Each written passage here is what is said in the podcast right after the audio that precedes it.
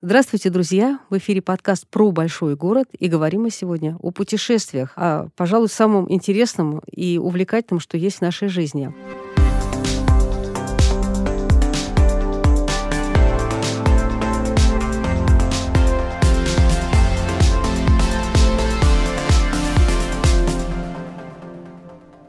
Москвичи – самые активные путешественники. Это показывают и социологические опросы, и данные эксперта. И вообще мы не любим сидеть дома. Есть денек по Золотому кольцу, есть два, мы быстренько в Питер. Правда, в последнее время стали мы ездить немножко по-другому. И многие выучили название даже такие вот слова, как «внутренний туризм». И при этом вот уже результат этого отпускного сезона по знакомым вижу. Кто-то на Камчатку, кто-то в Мурманск, кто-то на Алтай. О том, как меняется туристическая карта страны и какие новые маршруты появились на ней. И где рады гостям, мы говорим э, с Ольгой Санаевой. Она вице-президент Российского союза туриндустрии и знает про все адреса, маршруты и направления. Все. Здравствуйте, Ольга. Здравствуйте. Первый вопрос такой. Ваше личное профессиональное туристическое открытие этого года. Э, какое новое место произвело на вас впечатления? Вряд ли какие-то новые места я для себя открыла. Я просто хочу, может быть, поделиться личными впечатлениями, в том числе и профессиональными, от каких-то мест, где уже много раз была. Например, Нижний Новгород. Вот э, этим летом, попав туда, я поняла, что город абсолютно изменился и в плане сервиса, и в плане того, насколько он похорошел, стал чистеньким, опрятным, э, насколько выросла экскурсионка в этом городе. Поэтому вот меня он приятно удивил. И из другой своей какой-то личной поездки хочу отметить Псков. Если вот среди нас есть слушатели такие же, как я, Ольги, вот я хочу сказать, что каждая Ольга должна побывать обязательно Почему? в Пскове.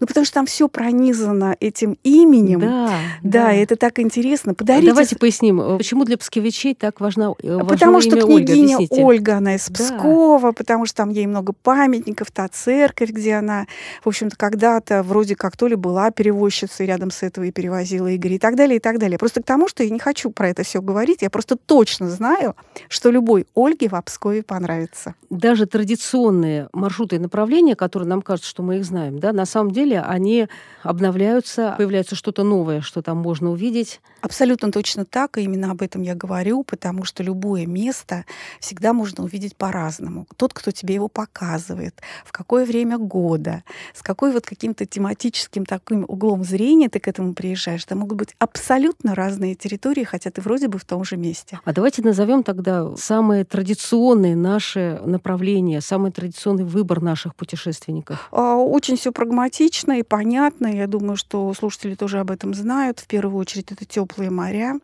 Если говорить о нашей стране, я бы назвала к теплым морям, ну, не в плане теплых, а в плане востребованных летний период, я бы отнесла, тем не менее, и нашу Балтику тоже, Калининградская область у нас в большом спросе.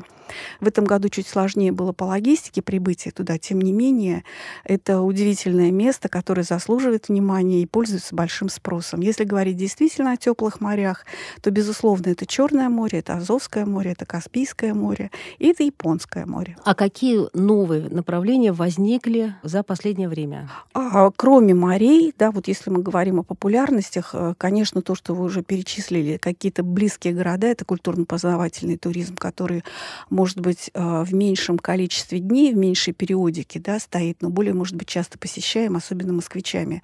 Потому что от Москвы ну, просто россыпь даже жемчужин наших исторических, каких-то природных локаций и так далее. Если мы говорим об экотуризме, это более дальние, наверное, путешествия, но в нашей стране их тоже с избытком. Это та же Камчатка, Байкал, это тот же Алтай – Э, там, где можно найти и историю, и природу, и активные как-то какими-то активностями позаниматься. И все это в спросе, безусловно. Что меняется вот в предпочтениях туристов именно вот как проводить это время, да? То есть это, как всегда, санаторий или действительно у нас возник экотуризм, или мы просто делаем вид, что у нас вот как все на Западе. Если у нас сельский туризм, интересует ли людей гастротуризм? Вот эти вот э, красивые названия, они как-то сопрягаются с нашей жизнью? И да, и нет. Вот смотрите, если, например, вы сказали все как в Европе. Вы знаете, мне недавно позвонила моя коллега немка и говорит, так жалко, не можем сейчас к вам вот вырваться, потому что говорит, ну как же, сколько ж мы еще будем без еды вашей? И я говорю, подожди, не поняла. Обычно мы к вам в Европу ездим за, за сыром, да, да, за вкусностями. Она говорит, ты что? У нас кроме этой кислой капусты там с мясом. А вот у вас приезжаешь, хочешь тебе азиатская кухня, хочешь тебе японская, хочешь тебе китайская, хочешь тебе русская, угу. хочешь еще какая-то. У вас такое изобилие, и главное, ваш э, ресторанный сервис. Мы, конечно, говорим в первую очередь о Москве, но и о некоторых регионах там то же самое. И вы знаете, вот по-другому взглянула как бы на нас, и, угу. а ведь это правда. А ведь это правда. Поэтому говорить о гастротуризме как исключительно зачем люди едут вряд ли, а вот как приятное дополнение, которое тоже играет роль, куда мы едем, безусловно, влияет. Сельский, я думаю, что все-таки пока в зачатке, и такого уж больно спроса, ну, не думаю. А вот если мы говорим об экотуризме, о туризме в природную среду, это всегда существовало. Когда океан бьется под ногами, да? А почему нет? Угу. И горы, и океан, и просто тундра, и тайга, и все что угодно. Это очень интересно, особенно для жителей мегаполиса, для жителей большого и города. И вот это растет, да? Это абсолютно точно растет. Но это разные путешествия. Есть путешествия, которые мы задолго планируем, как правило, в какие-то ну, более далекие локации, это территориальные. Угу. И есть то, что мы спонтанно принимаем решения, может быть, какие-то уикендовые вещи, какие-то близкие города. И это разная подготовка, а, разный умысел, с которым человек разный едет, бюджет. разный бюджет, абсолютно точно. Э, поэтому это вот, э, я думаю, что нужно учитывать и то, и другое. И все-таки э, мне бы хотелось, чтобы наш турист, наш путешественник, конечно, планировал свое путешествие. А, раз уж мы зацепили тему трендов, задам еще один вопрос. Опять-таки писали, что у нас возникает так называемый workation, то есть когда люди уезжают якобы на отдых, но при этом продолжают работать. Есть такое действительно? Ну, это появилось в пандемию, ну, да, да. когда вынуждены были работать удаленно, причем многие предприятия до сих пор а, эту форму работы сотрудника оставили, потому что она казалась неплохой, когда не надо быть человеку в офисе все время, если от него просто требуется что-то сделать. И что, действительно есть такие пакеты, когда человека снимает и отели, ему предла- предлагается локация для работы? Я не думаю, что прям в большом варианте предложений есть такие пакеты. Э, не совсем, скорее, пакеты. Здесь важно место пребывания. Здесь даже не так, э, может быть, проезд важен, да, потому что здесь пакет какой особо. Угу. Но многие отели, многие территории приспособились к этому и действительно предлагают э, здесь что важно, Wi-Fi, чтобы был, да, чтобы угу. был некий доступ такой достаточно быстрый. Ну, конференции, чтобы можно было проводить. Ну, ну да, чтобы, может быть, это было пару комнат. Бывает так, что если у человека, члена семьи к этому не привязаны, они с ними путешествуют, и мы здесь выяснили один тоже такой интересный фрагмент, что тогда важно, насколько детям возможно там жить достаточно долгое время и быть, насколько это интересно, насколько в этой локации есть школы и так далее. То есть, да, действительно появился такой спрос. Я не могу сказать, что он прям такой многочисленный, но то, что он появляется, абсолютно точно, да. А, правительство объявило о очень смелых планах по э, возрождению э, туристической индустрии. Была названа крупная сумма 460 миллиардов э, рублей, которые будут вложены в туристическую отрасль. Куда пойдут деньги? Что для нас возникнет прежде всего? Вот смотрите, как здесь я бы поделила на много осколков. Да? Первое — это вот такие глобальные деньги, которые, как мы видим и из последнего совещания, из Госсовета последнего, там, где Владимир Владимирович выступал перед достаточно широким сообществом перед президиумом Госсовета по туризму. В первую очередь эти деньги пойдут на какие-то глобальные курорты, так же, как у нас было выстроено Сочи с Красной Поляной перед Олимпиадой. И мы с вами понимаем, что это хорошо для страны. Это, это новые курорты или одновременно и возрождение старых курортов, как, например, в Дагестане? И то, и другое. Если мы говорим о Дагестане, о Каспии, да, то угу. это а, планируется создание абсолютно нового курорта, который будет на Каспийском море. И здесь, конечно, это хорошо, потому что Каспийское море южное, оно теплое, там есть пляжная, может быть, не такая обширная, как в Азербайджане, но пляжная как бы линия тоже есть. И поэтому я думаю, что это будет э, очень востребовано. Почему? Потому что, с одной стороны, море, а с другой стороны, Дагестан. Мы видим по последним пользователей спросу, да, что Дагестан очень вырос. Не могу сказать, что Дагестан пока серьезно готов по э, сервису к приему большого количества туристов, но для этого и необходимы какие-то действительно крупные капитальные вложения в такие территории. Помимо Каспийского побережья и Дагестана, это все-таки выход наших горнолыжных кавказских курортов э, на какой-то более, более хороший, скажем так, э, сервисную планку, да, потому что в настоящее время, ну что можно сказать, Красная Поляна дорогая, хорошая, комфортная, дорогая. Если мы имеем в виду Архыз, тоже очень удачный курорт, но и он в спросе, но он очень быстро заполняется, особенно в пике сезона. И нам, конечно, не хватает каких-то кавказских еще курортов горнолыжных, там протяженность необыкновенно велика, там уникальные природные явления, потому что э, та температура, то количество снега, оно поспорит э, с любыми другими горнолыжными курортами, и в спросе будет не только у наших горнолыжников, в том случае, если там сервисная планка будет повышена. Поэтому это тоже, конечно же, были бы неплохими капитальными вложениями. И также мы много говорили последнее время, и мы это услышали на Госсовете, э, про Дальний Восток, про развитие территории Дальнего Востока. Это Камчатка, это Сахалин, это юг Приморского края. Это другие те регионы, которые востребованы уже сегодня туристами, и они развиваются. Но чтобы они развивались еще быстрее и потенциально были более активными, там действительно нужны огромные капитальные вложения. И русский север еще, да. А вообще, как у нас, у потребителей, у москвичей, которые любят путешествовать, возникает интерес к новому месту, да, потому что там вот там мы были, там мы были, там мы были. Вот сейчас э, мы говорим о том, что возникают новые точки. Есть вот такой феномен, как Териберка, который стал пользоваться колоссальным спросом после того, как вышел фильм «Левиафан». Мне кажется, что это как раз показывает э, то любопытство наше к нашей земле, к нашему краю. Честно скажу, ни фильм не смотрела, ни в Териберке не была, но профессиональное как бы суждение об этом есть. А, фильмы, любые публикации действительно очень значимы для восприятия, для того, чтобы осуществить какую-то мечту, может быть, поехать куда-то и увидеть это на экране, там, где мелькают как бы перспективы этих территорий, это хорошо. Всегда. То есть любой фильм на самом деле оказывается рекламой какого-то места. Абсолютно точно, да, особенно если фильм популярен, но не только фильм. А, здесь должно сойтись очень много. И прежде всего, если территория занимается своей популяризацией.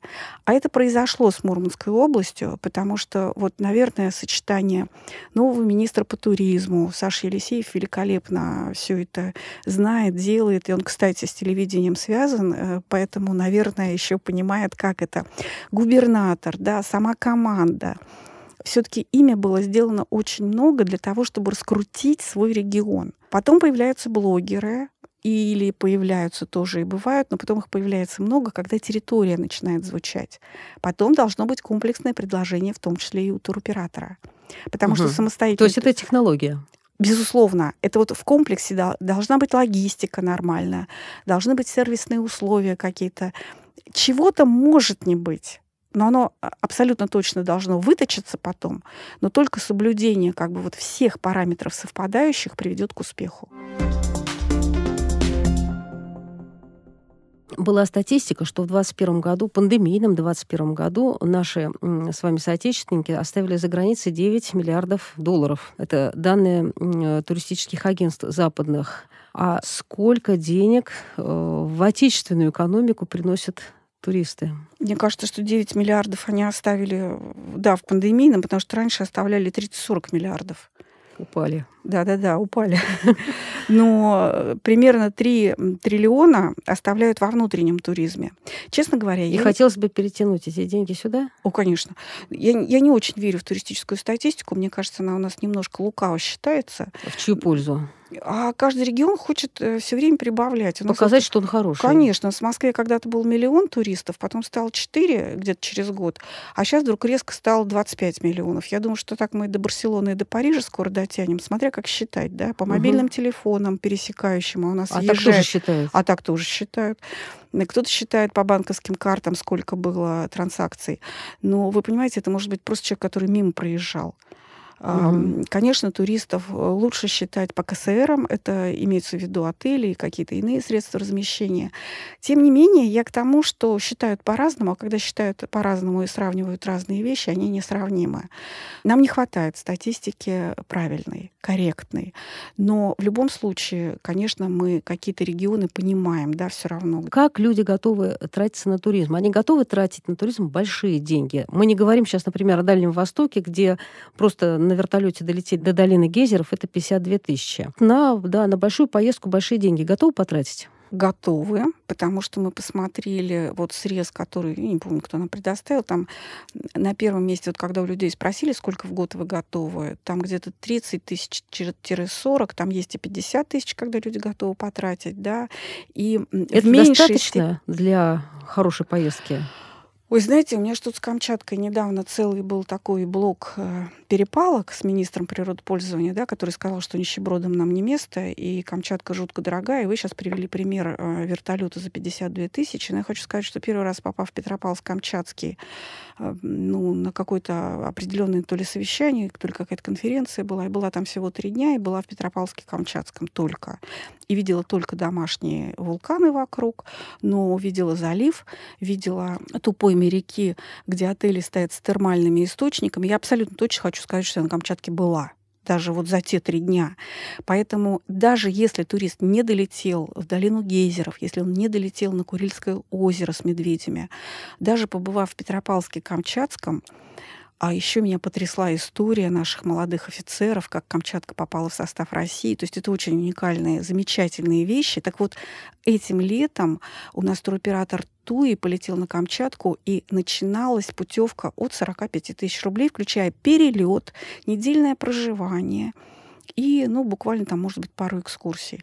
Поэтому говорить о том, что э, все должно быть и э, по-другому никак, только очень дорого, я считаю, что на любой кошелек всегда предложения будут и найдутся, если территория хочет себя продвигать. Почему мы говорим, что э, в том числе те глобальные государственные деньги, хотелось бы еще и больших, которые бы пошли на развитие экономики э, и туризма как э, одного из ниш экономики, э, все-таки важно, чтобы было где остановиться. Конечно, Камчатка должна быть всесезонной, и не только Камчатка, да, какие-то вот такие наши уникальные места, а у нас их много, но там должны быть средства размещения и надлежащий уровень сервиса. Мы говорим о таких раскрученных туристических местах, и при этом любой путешественник знает, те места, по которым прошли толпы туристов, да, они уже такие немножко подуставшие.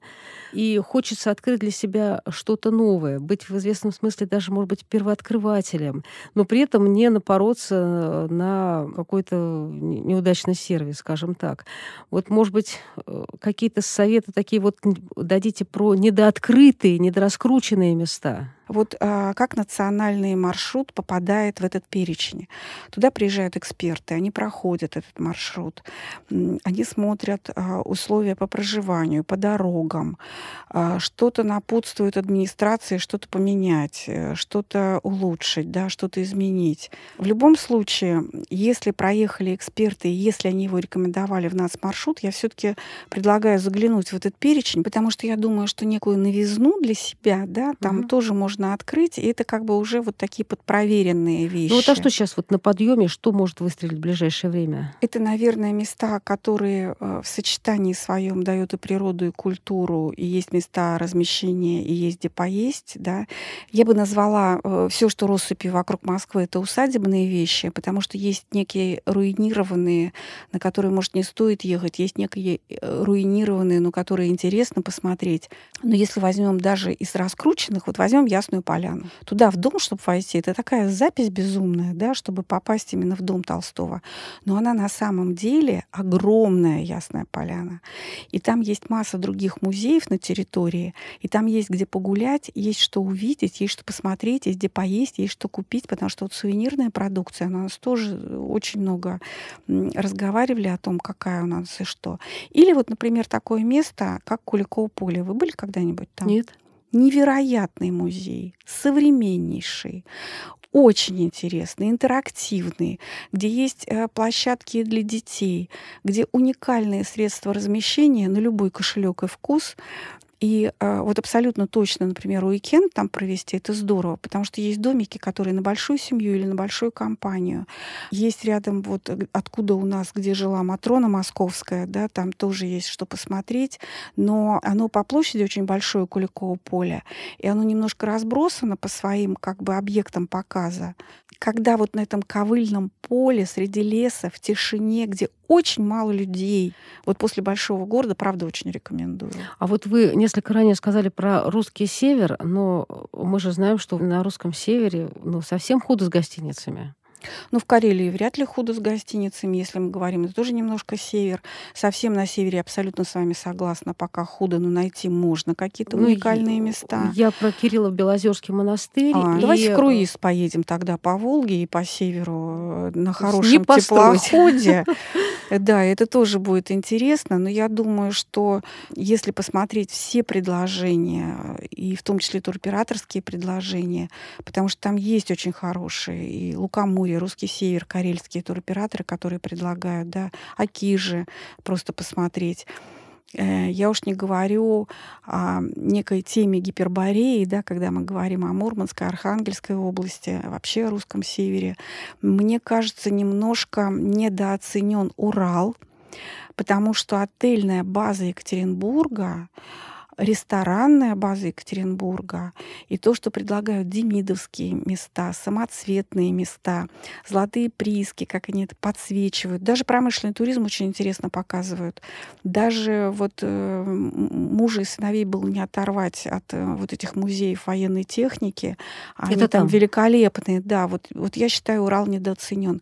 Я уж не говорю о Тюмени с термальными источниками, их с отельной базой, но город Тобольск, это просто жемчужина. А что там? Великолепный Кремль, э, очень ухоженный, красивый, хороший, э, старинные улочки, история про декабристов, история про шведов, которые там остались. Просто очень красивый город на холме возле Великой реки.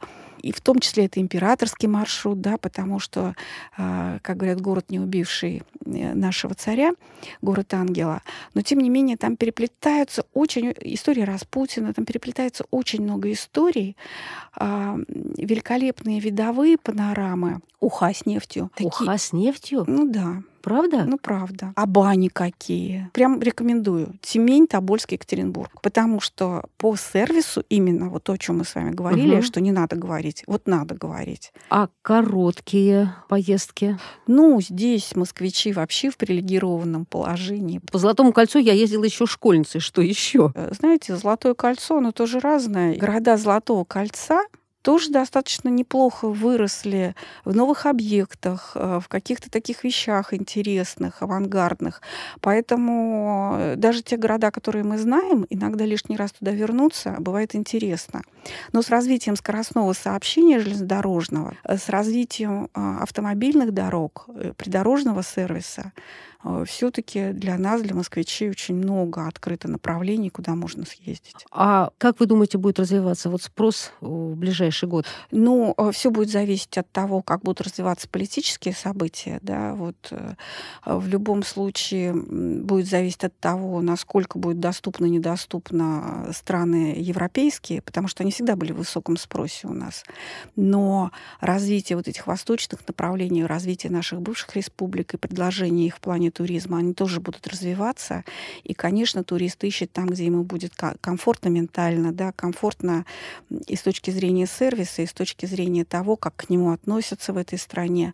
Поэтому я думаю, что здесь понятное развитие, оно в большей степени будет на восток, но очень надеемся, что все-таки для нас будет открыто все. Вы сказали о сервисе. Когда я готовилась к этому эфиру, мое руководство сказало, ну, не спрашивай про сервис, потому что наши никогда не научатся в нем работать работать. Э, что скажете? Э, не согласна. Учатся. И если мы вот с вами берем каких-то серьезных игроков да, на рынке, конечно, и сетки отелей учатся и тренируют своих а, сотрудников. А, например, один наш турист ну, не, не смогли удовлетворить турецким спросом по соотношению цена-качество, очень подросла в стоимости, да, и он у нас уехал а, недалеко от Булгара в Татарстане, там очень хороший отель на берегу Волги, и он говорит, я был потрясен сервисом именно сервисом в первую очередь. Поэтому я думаю, что сервисные какие-то места, которые для туриста, которые развивают, а в Карелии какие бывают дома, просто частные какие-то, да, а на Алтае какие-то бывают, не хватает. Здесь абсолютно согласна, что пока в соотношении высокого уровня сервиса, стоимости и так далее всего, нам надо больше и больше. Но то, что мы в этом растем, и растем успешно, и растем достаточно быстро, абсолютно точно это так. Иначе мы не получим туристов. Москвичи не только ездят, но они и принимают гостей. Очень многие стремятся приехать в Москву. Сколько их туристов в Москве?